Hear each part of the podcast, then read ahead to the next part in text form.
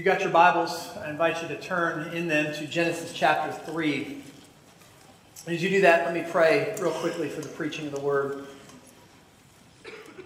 Heavenly Father, uh, we come before you and we thank you for the gift of your word. I pray that we would receive it as you would intend, that it would be preached with fidelity and clarity and conviction. That Christ would be honored and magnified, that we would leave here with a greater uh, and more lofty view of you, a greater sense of our need, and a greater desire for holiness. We pray that you would teach us what we don't know, and that you would make us what we are not yet, and that is in the, uh, in the image of Jesus as you continue to do that. Pray that in his name. Amen. Well, have you guys ever had one of those moments where you where you just look around and you wonder, how did I get here? About this was probably six or seven years ago. I was walking through Kids Central one Sunday morning in between services, looking for a volunteer, and uh, when somebody flagged me down and said, "Nate, Nate, come here, come here," and that's never a good thing when you're in Kids Central. Um, and so I, I walk in, and one of the volunteers says, "We've had an accident." And I look, and, and there was a, uh, a four year old boy who had had an accident. And they said, Can you go find another pair of underpants for this boy? And I don't keep spare pairs of underoos in my office, and so I'm kind of trying to figure out where do I go. I'm running all over the church, and um, lo and behold, I find a three pack of pink girls' underwear. And so I, I, walk down the hallway and, and I give them to the volunteer, and the volunteer kind of like looks at the boy, and the boy is doing one of these. And it's like, um, after I said, This is your area. And uh, she said, Well, hang on just a second. Well, she talks this boy. Finally, I don't know what sort of deal they had to make, um, but this boy went in the, in the, room and changed. And then she handed me a Ziploc um, with the. Um, the other underwear. And so I'm walking down the hallway carrying a Ziploc of soiled boys' underpants and two pair of pink girls' underpants. And I had this moment going, huh, how did I get here? Like, every decision in my life had culminated to that moment. And I was thinking, where did I go wrong? Somewhere along the line, I made a really bad decision. Well, as I was reading the text this morning, I wonder sometimes if Adam and Eve ever had that same feeling in a much more somber note, where after having been kicked out of the garden, uh, or after a marital argument, that they would look up at each other and say, How did we get here? Or if after a long day of gardening in barren soil, the Adam would rub his brow and, and, and you know, stretch his back and just say, Man, what went wrong? Or when they stood over Abel's grave, their son who was killed by their other son and through tear stained faces said, You know what? This isn't the way that it's supposed to be. Something has gone wrong. So, for a moment, I want, to, I want you to actually think uh, imaginatively about this story because I think sometimes we sterilize the story. I think sometimes we take the humanity out of it and we engage in the text as if it's nothing more than a myth used to explain the evil in the world. But these are real people. This is a real story. This is our story. And so let's stand to honor the reading of the word this morning. And we're really only going to focus on verses 16 through 19. Uh, but I want to go all the way back to verse 8 so that you can see the flow. This was after Adam and Eve had sinned. And they heard the sound of the Lord God walking in the garden in the cool of the day. And the man and his wife hid themselves from the presence of the Lord God among the trees of the garden. But the Lord God called to the man and said to them, Where are you? And he said, I heard you, I heard the sound of you in the garden. And I was afraid because I was naked and I hid myself. And he said, Who told you that you were naked? Have you eaten of the tree of which I commanded you not to eat? The man said, the, the woman whom you gave to be with me, she gave me fruit of the tree, and I ate. Then the Lord God said to the woman, What is this that you have done? And the woman said, The serpent, he deceived me, and I ate. The Lord God said to the serpent, Because you have done this, cursed are you above all livestock and above all beasts of the field. On your belly you shall go, and dust you shall eat all the days of your life. I will put enmity between you and the woman, and between your offspring and her offspring. He shall bruise your head, and you shall bruise his heel. To the woman he said, I will surely multiply your pain in childbearing. In pain you shall bring forth children. Your desire shall be contrary to your husband, but he shall rule over you. And to Adam he said, because you have listened to the voice of your wife and have eaten of the tree of which I have commanded you, you shall not eat of it. Cursed is the ground because of you. In pain you shall eat of it all the days of your life. Thorns and thistles it shall bring forth for you. You shall eat the plants of the field. By the sweat of your face you shall eat bread till you return to the ground. For out of it you were taken, for you are dust, and to dust you shall return. You may be seated. Now, many of us have read this story a hundred times, and I could quote it to you forward and backward. But for the first time in my life, I read this story this week, and I found myself really sad. And maybe I've just never dwelt on it for 20 hours uh, before, but the full weight of it seemed to really settle on me. I want you to think about it. Here you have Adam who literally walks in the garden with God. He enjoys perf- perfect, unhindered fellowship. The ground did everything that he needed it to do. His marriage had no barriers to it, everything was good. And then suddenly it was all gone. And he finds himself before his God not as a friend, but as an exposed outlaw. Imagine all the shame and regret. We've been there. We've wronged people. We've felt shame. We've never been face to face with God in this sort of context before. Now remember, these are real people, probably not all that different from you and I. Can you imagine the regret that they live with, knowing all that they gave up just for a bite of fruit? The constant sorrow moving forward. Adam lives for 930 years. And in that time, he's going to see a lot of death and a lot of violence. He's going to lose his own son to murder. And he has to come to, come to grips with all, the fact that all of this has entered through his sin. Now, none of us have ever experienced the goodness of the garden our entire experience has been lived outside of it. We don't know anything other than the fallen world, but Adam did. How awful to have known all of that goodness only to lose it. With one bite, it's gone, and the shadows of death begin to creep. We've all seen public figures fall from grace, but never has someone fallen from so high, so far, so fast as Adam did. And the collateral damage has impacted every single one of us as it's had ripples throughout history. The peace of Eden is now replaced with conflict. And while God gave them the promise that there was coming one who would crush this serpent's head, he also told them that their new lives would be marked by heel strikes, that they would limp along, that they would never fully flourish the way that God intended them to.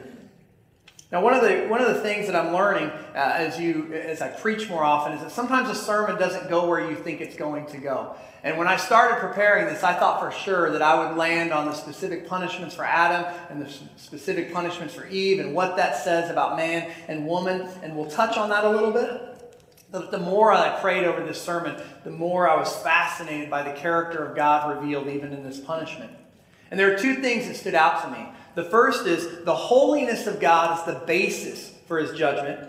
And the second is the benevolence of God seen and revealed in the judgment. And so let's look at God's basis for punishment. And the reason that I want to start here is because I have heard numerous people claim when they read this story, God overreacted to sin.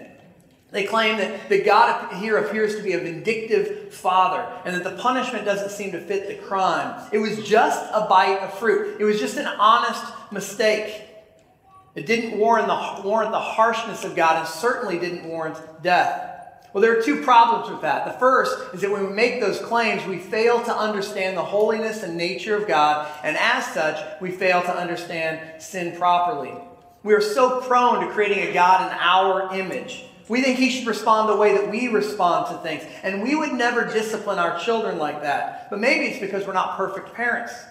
This isn't new. In Psalm 50, the people are sinning. They're going about in silence, kind of ignoring it. They're prizing themselves on their tolerance, on their kindness, on their acceptance. And here's what God says to them He says, For you hate discipline, and you cast my words behind you. If you see a thief, you are pleased with him, and you keep company with adulterers.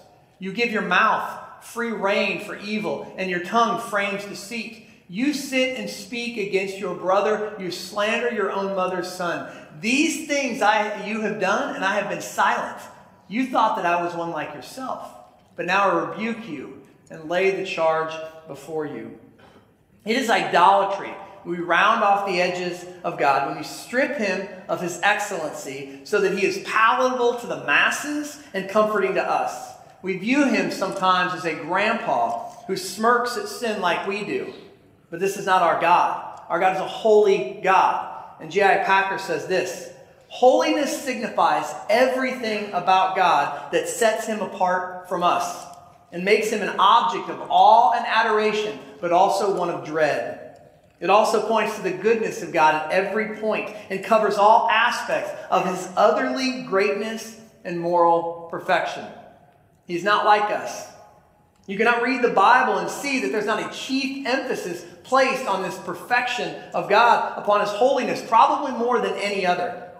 This is the perfection that three times is uttered by the angels forever as they sing, Holy, Holy, Holy. It is the holiness of God that makes Isaiah fall face down and declare the uncleanliness of his mouth. It's what makes Moses off, take off his shoes. And God has to hide Peter, James, and John from his holiness at the transfiguration. But we're so prone to denying this reality. And even when we do acknowledge it, it's kind of a squishy holiness because it's a threat both to ourselves and to our culture. Arthur Pink says the God which the vast majority of professing Christians love is looked upon very much like an indulgent old man who himself has no relish for folly and sin, but leniently winks at ours. The result in the church is that many have come to view God more as a therapist than a king and sin not in terms of right and wrong, but in terms of inner hurt and shame.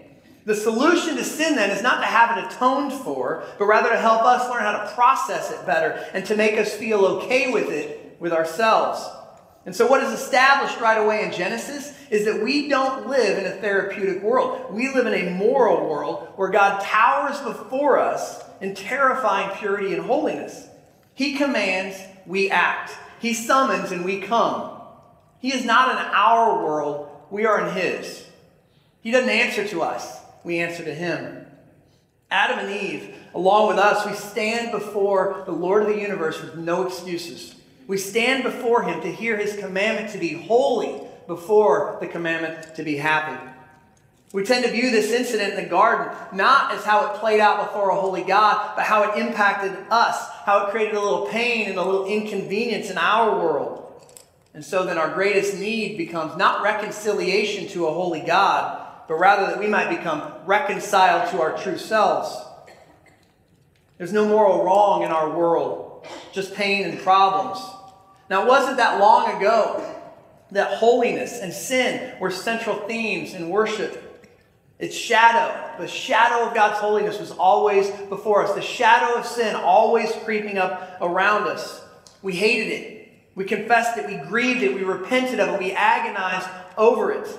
But after decades of self actualization strategies and self esteem nonsense, that shadow has passed in the flickering light of human goodness. In that light, people might be willing to admit that they make mistakes, or even occasionally that they might have done something hurtful. But we are slow to admit that we are actually sinners. Mistakes, mistakes need fixing, sinners need saving. And today we look less for redemption and more for excuses and techniques. It's your parents' fault. Or we go buy books, Five Steps to Being Happy with Yourself. We want to deal with the symptoms of our sin rather than its root. We hate living in a world of pain more than we hate having wronged God. We want God to fix our problems, but we don't want to bow before Him. And so He is largely ignored and it's on the basis of holiness that many have chosen to reject him because it doesn't fit into the modern narrative to have an absolute moral standard outside of ourselves. Because, because then we have to answer for ourselves rather than to ourselves. You see, God is not rejected because of his power, his wisdom, his love, his grace. He's rejected because of his holiness. And Stephen Charnock, the great Puritan theologian, even hundreds of years ago, captured it perfectly when he writes this. says they would own him in his power when they stood in need of deliverance. They would own him in his mercy when they were plunged in distress. But they would never own him in his holiness. But to deny him this is to frame him as an unbeautiful monster, a deformed power. Indeed, all sin is against this attribute all sin aims in general at the being of God, but in particular at the holiness of his being. It wasn't just a bite of fruit. It was an act of rebellion that struck right to the heart of who God is. His holiness demands that he hates sin. And if you read through the Bible, you will see that the strongest language that the Bible has is in regards to sin. Sin is compared to the most nauseating, vile things in the human experience. It's an open grave. It's a snake's poison. It's the vomit of a dog and the filth that a pig wallows in. It includes the monthly impurity of a woman, acts of prostitution, and all manner of vulgarities that we would blush to talk about, but we're not embarrassed to have in our lives. We may scoff at sin, but God doesn't. He can't. And our faulty and frankly unbiblical view of God has created problems in the Western church because we might rightfully refer to God as a heavenly Father, maybe even recognizing his supremacy in the heavens. But we neglect that central element of his reign that makes him otherly, and that is his holiness. And until the middle of the 19th century, most preaching was centered on that divine attribute. Preachers proclaimed the holiness of God as it was revealed in his law, in his wrath, in his anger against sin. And they proclaimed the necessity of new birth and repentance. And it was in that context that the holiness of God was promoted and the holiness of his people went forth as well. And then somewhere in the middle 1800s, a shift occurred with the influence of liberal theology and romanticism that overemphasized the love of God and disregarded his holiness completely. His love became the sole context of the gospel message because his holiness didn't fit the liberation of the Enlightenment, and it certainly doesn't fit the narrative of the modern moral revolution today. We become uncomfortable with a picture of God who would destroy entire nations on account of their wickedness. We grew embarrassed of a God who's described as a consuming fire, who would flood the world in judgment or rains down fire on Sodom. I would never worship a God like that, we say. We're told this is a primitive God of the Old Testament, but now he's enlightened and he's evolved with the rest of us. We're told to be on the right side of history rather than the right side of a holy God. But the truth, friends, is that there is no gospel at all without judgment for sin because it frames the entire backdrop of the cross. Even then, many say that the cross is too violent, it's too bloody, it's cosmic child abuse. And so they make it less about sin and substitution and more about sacrificial love and moral victories. We find ourselves love, lovable, and so it makes sense that Jesus would die for us. But it is precisely our unloveliness that makes the cross so beautiful. It is in the fire of God's holiness that his love is most gloriously displayed towards sinners. Richard Niebuhr, reflecting on the modern state of Christianity, writes this a God without wrath brought man without sin into a kingdom without judgment through a Christ without a cross. When God's love is disengaged from his holiness, the church is left without any gospel at all. Without holiness, love would be indifferent to sin. Perfect love can't love all things, but only that love, only those things which are lovely. Would perfect love willingly overlook things that are cruel and depraved? Would it really be a perfect love if God were not grieved by wickedness? Do parents really love their children well if they ignore behavior that is destructive and bad? This quote, looking the other way excuse might masquerade as love, but it's accurately nothing more than moral indifference. This kind of moral weakness, framed in tolerance, is nothing but soft, weak sentimentality with no substance, and it offers absolutely no hope for us. And so you see, God in His holiness must punish sin. But even in the midst of this punishment, I don't want you to miss the goodness and benevolence of God in His judgment. And this sounds weird in our culture. God is holy, but God is love as well. And these two things are not opposed, they are not antithetical. They're not parts of God, for He is divinely simplistic. And there's one whole. He is one glorious whole, and so His love is a holy love. And even in his judgment, we see his kindness. So let me point out just a few beams of light in what is a really dark text. Firstly, as Jim pointed out last week, God sought out Adam and Eve. He could have just snapped his fingers and snuffed them out, but he didn't. He could have zapped them the minute they took a bite of fruit, the way he did Uzzah when he touched the ark. But God came for them. He sought them in the garden. He conversed with them. Secondly, God curses the serpent. But he gives Adam and Eve a promise to hold on to in verse 15. A serpent crusher was coming. And this promise is all about God's love and patience. It was undeserved favor to trespassers. They did not deserve this. Notice also that God does not directly curse Adam and Eve. He curses the serpent and he curses the soil, but he does not directly curse mankind. But even so, there are still punishments for sin. And before we get to the specifics, I want us to understand the growing nature of sin. It doesn't just affect you. The penalties that are imposed on Adam and Eve will grow and they will affect every human moving forward. And sin is like that. None of us sin in isolation. This nonsense that what goes on behind closed doors between two consenting adults has no impact on anything is not true. It always impacts relationships. Firstly, with God. Secondly, with others. It even reverberates down to our children. And so, God, as He hands down punishments, He deals with the serpent, which we saw last week, and then He turns His attention to Eve, and He lays down two new realities for her.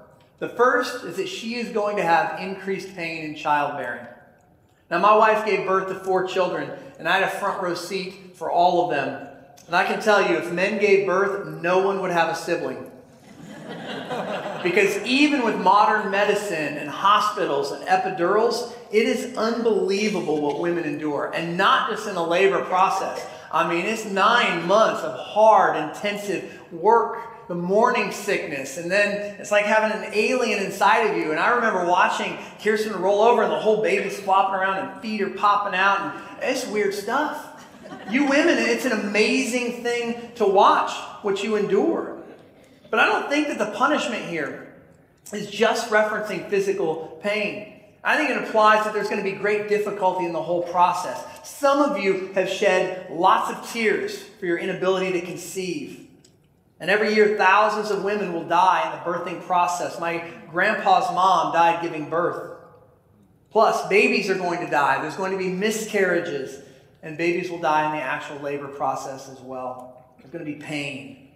And on top of that, children are never going to be easy to raise. Ask any mom with a teenager or a two year old. And I put them together because sometimes there's not a whole lot of difference between the two. and I've spent decades working with teenagers, and I can tell you firsthand there's nothing that causes a mom more worry, pain, and anxiety than her children. All of this is a result of the fall. I think it's one more thing at play here. I think it serves as an object lesson illustrating the pain that God would go through, that he would endure as he brings his own son into the world. Jesus would be born of a woman, and he would go on to suffer for, for sin. Well, the second element of Eve's punishment is that her desire is going to be for her husband. Now, this probably means one of two things either that she will have a sexual desire for her husband, or that her desire will be to rule over him. And I think that the immediate context here is that because she usurped his authority by eating the fruit, she is going to be cursed with this nagging desire to want to dominate him. And he is now going to rule over her. I think the greatest reason for this view is just a few verses later in chapter 4, verse 7, when God comes to Cain, when Cain is, is, is thinking about killing Abel, and God says to him, Sin's desire, Cain, is to master you, its desire but you must rule over it. And that word desire is the same word, and the phrasing is very, very, very similar.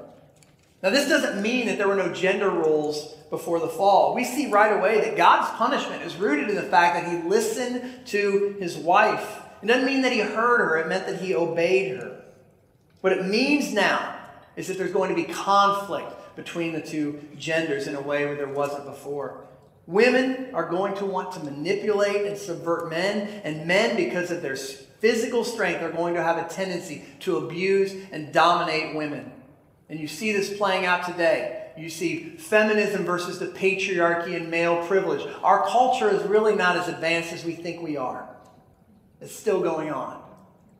And marriage is going to be hard, and some of us have seen that firsthand we all know marriages where women rule over men, and we all know of marriages where men dominate and are abusive to women. And this punishment is no excuse for either one of these. In Ephesians 5, tell, Paul tells us how the gospel changes all of this. Men, you are to love your wives after the example of Christ in the way that he loved the church. Good luck with that.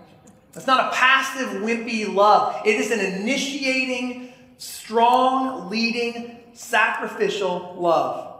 And women, Paul tells you that the gospel enables you to submit to your husbands as you do to Christ. The way you respond to your husband, according to Paul, is indicative of your view of Jesus. And men, the manner in which you care for your wife says much about your understanding of the gospel as well. And so then he turns to Adam. And he says, Adam, because of this breach in duty, because you have followed your wife, you will now spend your days working the ground in thorns and thistles. His gardening would be marked by great toil. It was going to be hard just to eat. Flourishing has now been replaced by mere survival in the world. And this is what Paul addresses in Romans 8 when he says that all of creation is groaning. He means that everything now is opposed to man. We have mosquitoes and we have viruses, as is obvious in the news today. We have natural disasters. All of these things now contend against Adam's instructions to subdue the earth. That is not going to be possible anymore. And then God confirms what he had promised to Adam back in chapter 2, 17, when he told Adam, On the day you eat of that tree, you will die. You see, God keeps all of his promises. He's not a bluffing parent who only threatens. He never, uh, he never breaks his promises. He doesn't count to three and then never follow through. And while this doesn't seem like a good thing, we should praise God that He keeps every one of His promises, even when they're hard, because if He broke even the hard promises, we could never bank on them moving forward. If God hadn't punished Adam for eating the tree, then who's to say that the promise in 315 would be true? What makes you think that the serpent crusher would actually come if you're not going to fulfill the promise you made earlier, God? So He promises to judge Adam and he follows through with that. And so let us praise him that he is faithful to keep every single one of his promises. There's not one promise that he makes that he does not fulfill. Adam and Eve will die. The circle will be complete. Adam came from dust, and to dust he will return. And so, lest any of us think too highly of ourselves, let us remember that we are nothing more, as one theologian says, than dirt baked hard. We are frail, we are dying. And today we are one week closer to death than we were last time we gathered. I need to be careful here because I don't want to minimize the severity of these punishments. This is a dark day for humanity. But as we wrap these things up, I do want to leave on a good note because I think there's a tremendous amount of grace in them, tremendous amount of God's benevolence. You see, Adam and Eve are created in the image of God, and He never takes that away. They're still image bearers. We are still given the honor of representing God on earth. And there will be pain in childbearing, but there will still be children. And even in pain, there is a great joy in having a family.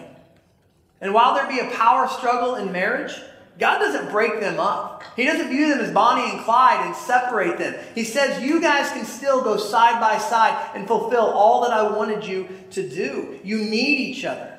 And though marriage can be hard, I can honestly say there has been no greater joy in my life than my 20 years with my wife. None. It's been the biggest surprise in my life how much I've enjoyed it. Now, weeds are going to grow up, but Adam is still going to eat. Even though the soil has been cursed, it's still going to bring forth food and work. Even though we dread it at times, it's still going to bring a sense of productivity and fruitfulness in our lives. And so they're going to still be able to fulfill their creational mandate. God's punishment was tempered, it was a kindness. And so, even in the things that were taken from them, namely his presence and eventually their lives, there's grace. For a holy God cannot be in the presence of sin. And had he kept them in his presence, he would have consumed them. And so God removes them, not just as a punishment, but also as a protection. And even in the death sentence, there is kindness. For who would want to live forever in a fallen world? Look, I, I love life, but there's got to be something better than this. I don't want to work forever. And even at the age of 43, I have aches and pains. I get injured in my sleep. I've grieved over the death of a mom. I've seen numerous marriages fail. I've lost a child in a miscarriage. I've presided over funerals of friends. I've watched cancer ravage loved ones. I've seen the minds of people I've loved fail, and I've counseled numerous people through abuse. The world is broken. It's broken. There's a hard grace, even in death, though. Because with every wrinkle, we're reminded that our time is running out, that we are mortal. And when we face that truth, we look to the heavens for something that can rescue us from it. Death humbles us and causes us to look for hope. But there wouldn't be any hope without that promise in 315. For in that verse, God promises Adam and Eve, one day things are going to be made right again. No more heel strikes. No more thorns. No more birth pains. No more banishment from God's presence. And no more death. And the rest of the Bible is about how God is accomplishing that. Now, as we wrap this up, I want to point to a text in Hebrews, Hebrews chapter 9, and it says this And just as it is appointed for man to die once, and after that comes judgment, so Christ, having been offered once to bear the sins of many, will appear a second time, not to deal with sin, but to save those who are eagerly waiting for him. You see, that man will die and face judgment. And it's a just sentencing because God's a holy God. But that reverse, that verse reminds us that Christ paid that punishment because he's a loving God and fulfilled the promise he made in chapter 3, verse 15 of Genesis. Friends, this is a sad passage that we looked at this morning. But even in the world's brokenness, I want you to leave from here seeing its beauty because we cannot help enjoy it. Sunsets, mountains, beaches, ice cream, coffee, steak, the smell of pine trees and cut grass, the sound of crashing waves, the crack of a bat in the spring, the sensation of sun on skin, the whisper of an I love you, the laugh of a baby, the rev of a motor, a good book, the coolness of the pillow at night, and a kiss on a cheek. How good is our God who allows undeserving sinners the pleasure of still enjoying his good creation, even in the midst of their sentencing. It's the best grounding one could ever have. And Darnold, uh, Donald Barnhouse tells a story of Sir Edward Burne Jones, who was a 19th century English artist who had gone over one day to have tea with his daughter. And when he got there, he noticed that his granddaughter, who apparently had gotten in trouble, was standing in the corner. And he said, I, I wanted to, but I didn't uh, involve myself in the punishment. I let, her, uh, I let her serve her sentencing.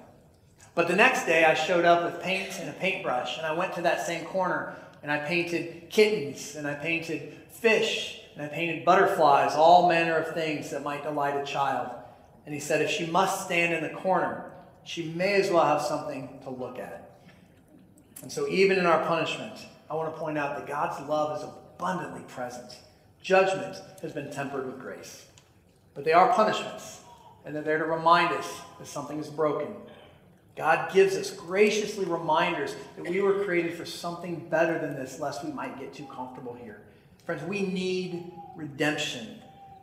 With every birth pain, we're reminded, reminded of that promised son. With every marital spat, our brokenness is set before us, and we're drawn to the groom who loves his bride perfectly. With every thorn we pull from our hand, we see the one who had them placed on his head. With every funeral, we see our frailty. And we seek a solution that is provided in the resurrection of Jesus, who is both the one who bore our punishment and the one who defeats death. And one day he's going to return to make all things new again. That's going to be a great day. No more conflict, no more thorns, no more death. He's the better Adam. And it's through him that we one day will be ushered back into the presence of a holy God. Friends, salvation comes through judgment. But Jesus ultimately bears that judgment on the cross. And in that judgment, we come face to face with a holiness that drives us to our knees. But we also see a love that covers us and beckons us to come to Him. And so this morning, let us behold our God in all of His glory, all of it, love and holiness, that we might grieve our sin and yet praise the one who can save us from it. Amen Amen. Let me pray. Heavenly Father, we recognize that we are frail in our, even in our thinking. That to think of a holy God, we fall infinitely short of what you truly are. Forgive us when we have created a God who is in our image, when we would ask you to be as we are. Let us praise you because you are otherly, because you are holy. Let us praise you precisely because of the fact that you are not like us. Certainly, another human, another finite human, could not accomplish redemption, but the God man can. And Jesus Christ came. Let us turn our attention to him and see your holiness and your love in the cross. In Jesus' name we pray. Amen.